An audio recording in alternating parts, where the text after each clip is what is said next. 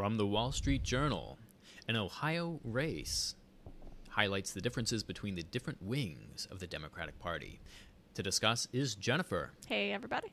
And before we get started, remember to like and subscribe. And click the bell to get notifications every time we post a new video. And comment down below. Tell us how we're wrong or how we're right.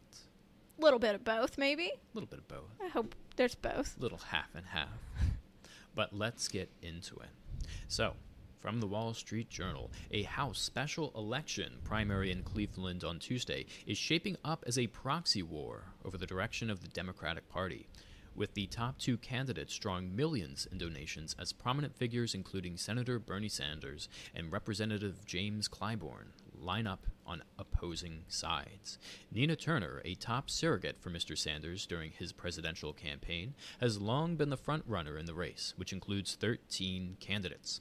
The former state senator, 53 year old, who backs liberal plans including Medicare for All and the Green New Deal, has raised 5.6 million since announcing her candidacy, according to her campaign. Her top rival, Cayuga County Councilwoman. excited to hear you say that. Yes, that was a.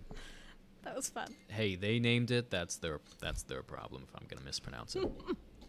uh, her top rival, Shontel Brown, 46, has proved to be a tough competition. She has raised 2.4 million, according to her campaign, and has drawn support of not only Mr. Clyburn, the powerful House Democrat whip from South Carolina, but also former Secretary of State Hillary Clinton, who defeated Mr. Sanders in the 2016 presidential primary.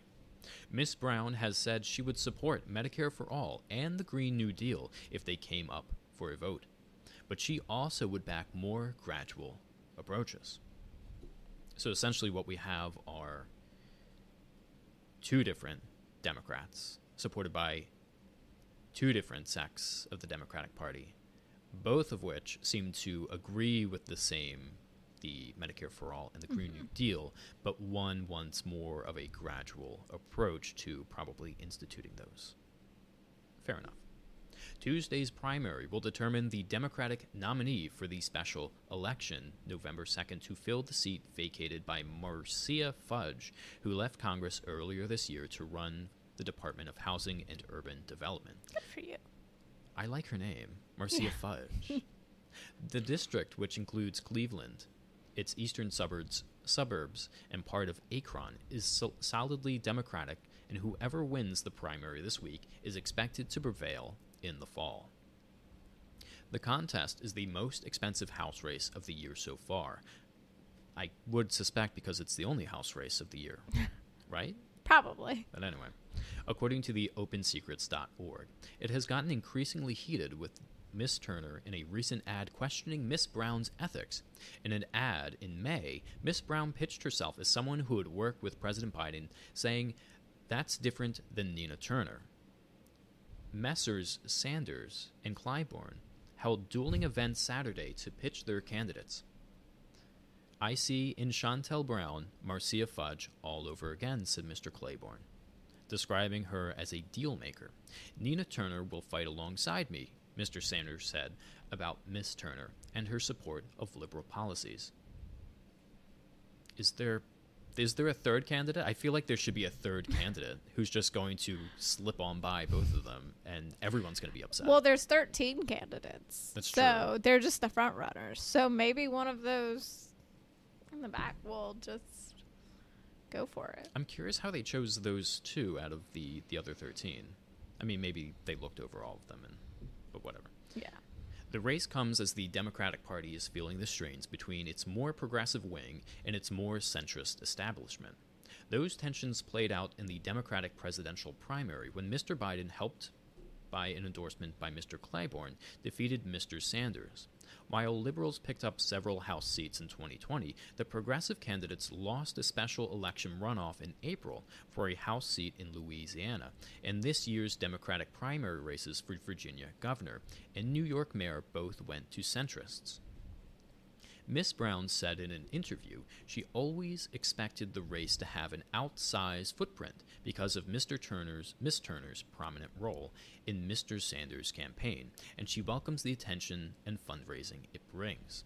What we found what we found is that there are some folks that are pleased to know there is an alternative, said Miss Brown, who is also the chairwoman of the Cuyahoga County Democratic Party. She has attempted to contrast her local record with that of Miss Turner, who spent the last two election cycles on the road for Mr. Sanders. So she has been working and she has been on the campaign trail for Mr. Sanders. Mm-hmm. It doesn't change how or why we are running. We've always run a local race. I've been here for the last nine consecutive years, said Miss Brown. Miss Turner, meanwhile, is going for a two track approach, welcoming the energy of the progressive movement, movement while trying to remind voters that she has also been a long time presence in the community. Voters know me and my record of public service inside the district, Miss Turner said in an emailed interview. While the media may like to frame this race as a battle for the future of the party, the truth is that we progressives are already the future. She has welcomed visits to the district from Mr. Sanders and other supporters, including Representative Alexandria Ocasio Cortez. However, Miss Turner, uh, who has been critical of Mr. Biden, has also been playing her support for the former President Barack Obama. In one ad, she highlighted that she was twice an Obama delegate to the Democratic National Convention. The Ohio district is racially and economically diverse. It is majority African American, but also includes the state's largest population of Jewish Americans. Income levels vary widely from high levels of poverty in East Cleveland, where average annual income was under 21,000, to nearby Beachwood, where the average income was more than 89,000 according to the 2019 census. In an interview, Mr. Sanders and Miss Turner, who was a co-chair of his 2020 campaign, said that it is the kind of intelligence and energy we need here in the United States Congress, or her, her intelligence and energy is what they need.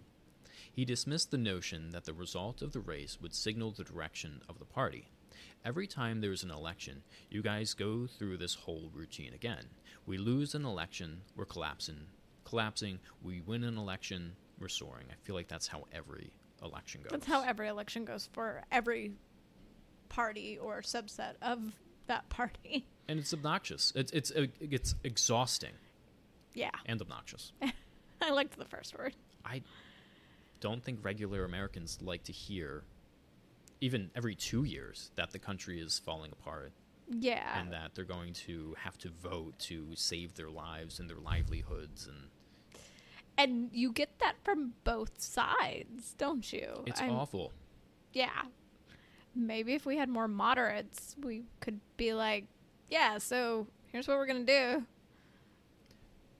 Let's do it. hmm And, and people would just be like, oh, okay, cool. People don't like to admit it, but it does come from both sides. You have Oh, yeah, not extremists, but you have extreme rhetoric from the left. You have extreme rhetoric rhetoric from the right, and I think that people who are Democrat or people who are Republican, who are more close, more closer to the middle, hear that rhetoric from their side, and it gets them riled up, and I think that exacerbates the the overall tone of the country. Yeah. And like just thinking about it from my standpoint, again, I'll admit I'm a diehard liberal leftist.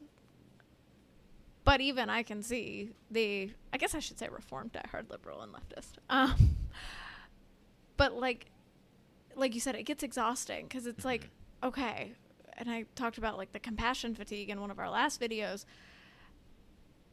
If every year is the year that we're gonna like make sure that our rights and uh, and life as we know it is uh, kept intact, what are you guys doing? Like, what are they actually doing in Congress to and you know in these positions to stop that? Because it kind of just seems like we're just all fighting amongst ourselves and not actually getting anything done. Right. It's almost like mm, what is it? The boy who cried wolf. Yeah. And so at first you hear all this crazy rhetoric and you don't know any better. You maybe you don't pay attention or you don't look into things and you just think, "Oh my god. This is awful. Everything's collapsing. I better jump on this train and fight like hell." and then they do it every two years, and nothing happens, nothing collapses, nothing goes haywire, and eventually you're just like, shut up. Yeah. Like, what you're saying is not true. I mean, there's maybe some truth to it, but it's taken so way out of proportion. Mm-hmm. It's it's almost as if I've always been curious that it, is Congress just a performance to rile voters? circus. Because when you actually see them in office, they've been working together for decades. They know each other. They've bound to have dinner with each other. They probably sit with each other at lunch. They're probably cool with each other. But when Until they get they're on, on stage. right until they're on stage and they're telling you that you have to be against them or or this that and the other thing. Mm-hmm. I just kind of remember when I was in college and it, you know, Mitt Romney was running. Mm-hmm. And the narrative I heard on Facebook, the internet, you know, things like that was he's going to basically set women's rights back decades. They said the same thing about Trump. But that's the thing, like don't even get me started on that. That Right. yeah, after after Mitt Romney, Mm-hmm. that was as low as we could go, and then you had everybody that came after, mm-hmm. and it was like, oh, can we get any any worse? Mm-hmm. And yeah, there are some some questionable things going on in some of the courts that we won't go into in this video, but overall, I mean, I still have free contraceptives, which was one of my main things. It's paid for completely through my insurance. I Mhm. mean, uh, which I take for for numerous reasons that are medical. So my way of life, at least in my tiny little bubble of the world, hasn't changed. And again, I think it's that like crying wolf kind of scenario. Like, oh, this is going to be the worst ever, but now this is going to be the worst ever for for you know these populations. I don't know. To even just believe that the opposing party would be in favor of something so radical as, and, and something that's not even possibly successful, as being pro getting rid of women's rights, it, it's almost absurd. It, it's almost you've just been riled up or whipped up Oh yeah, into a frenzy and you're so crazed by, by, by the possibility that your rights are being taken away that it kind of blinds you to to reality. Because the reality is that i mean there's plenty of women on both sides supporting both candidates. So why would the women supporting the candidate that's Why would they supposedly that getting rid of women's rights support him? Yeah. And I mean, having learned more about like the actual process of the government and everything, obviously that's toned down my oh no, the sky is falling. But mm-hmm.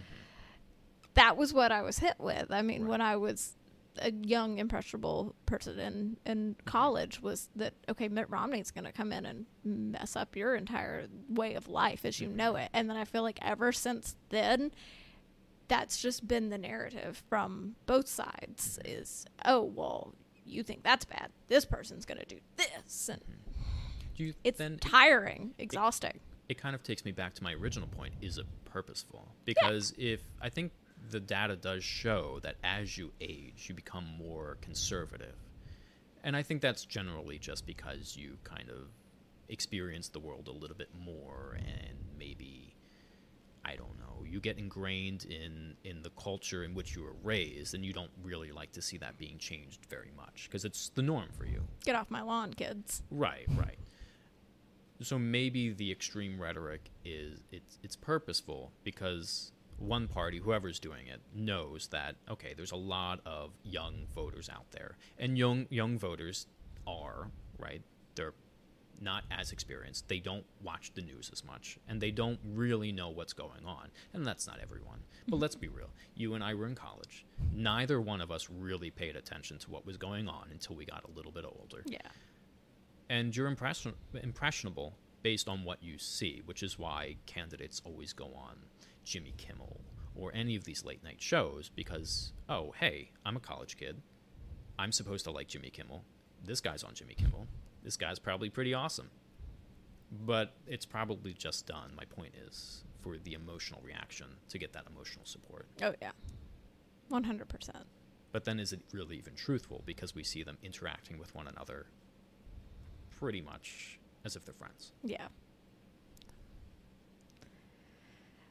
I don't know. I'll also say like the last 4 years I have been made to pay more attention to politics, but I feel like we kind of all have just because it's been this onslaught of like 24 7 maybe that's just my house i don't know Mm-hmm. but like 24 7 we're talking about this we're talking about this i don't Mhm. remember a news story that wasn't political that i heard in the last four years Right, and that's really just because it made them money. Right. Yeah. There's the whole talk about the the um, the Trump slump. Right. So before Trump ran for office, the media was l- like losing a lot of money. Right. They weren't doing hot, and then Trump announced he was running for office, and for the next four years they did phenomenal because if you hear that. Trump's going to get rid of women's rights. Well, you're going to turn on the news Oh, yeah. to try to see, do I still have rights today? Right? Uh, let's see 11 o'clock yep yep they're still there okay Right. So that media manip- M- more at four. manipulation is yeah yeah. So that media manipulation is is a big problem in it too. Um, but there is a divide between you know more between both parties, right? Mm-hmm. Within both parties. So this article is specifically talking about the the progressives versus the centrists. which i think we saw a lot with the hillary and Sand- bernie sanders primary hmm and some even think that's why Trump became our president is because of that infighting between the Democrats. Right, because I remember the story was that um, the oh gosh, what was it? The Democratic whoever supports the nominee, Mm-hmm. right? They kind of slipped Hillary the questions for the for the for the debate, Ew, and they kind of threw the nomination to Hillary, and the, the the Bernie supporters got upset, and they said, "Well, we're going to go for for Trump," because at that time Sanders was very similar to Trump, right? He wanted closed borders, he wanted to bring jobs back, and so people just saw him as as an alternative to Hillary, right? They wanted they Something wanted different. Sanders because he was influential, right? Um, but at the same time, he wasn't this at the time this government figurehead like Hillary Clinton was. And if you're progressive, um, in the traditional sense, not like what what, we have now, for. you're more anti-government, Mhm. right? But Well, I mean, we we know that parties and everything grow and change and Mhm. definitions get reworked. Mhm. So I guess that's just where we're at. We're at this like cusp of what does being a more progressive look like versus more centrist. yeah, things have really accelerated over the last couple of years. I don't think a progressive um, in 2016 is certainly not a progressive today. A progressive of 2016 would more so be center. Yeah. or more, yeah, probably center. Whereas a progressive today is, is very far left, Mhm. which I would agree is a problem. Like, I think we were talking about this before uh, this episode that I would say Medicare for all at a certain point, right? So if it's something like if you broke your arm or you got a cold, right? Something that's minor that doesn't really cost a whole lot of money in the first place, but could impact you. Um, you know, if your kid breaks your arm, now you have to take a day off from work, and so now you have to shell out for the cast, but then you also lost your revenue for the day.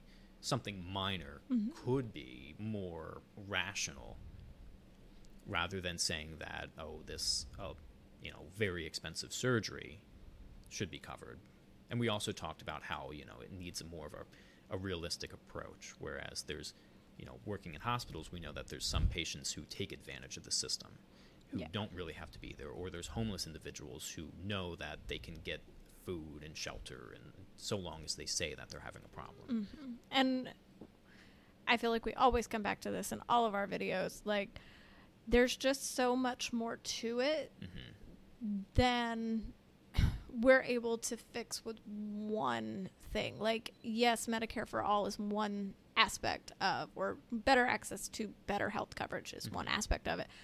But you also have to look at the prices of these, you know, services that hospitals Right, are charging, which right. neither of us are obviously experts on that. Right, because I've always made the statement that you don't need Medicare for all if you can make healthcare affordable. Yeah.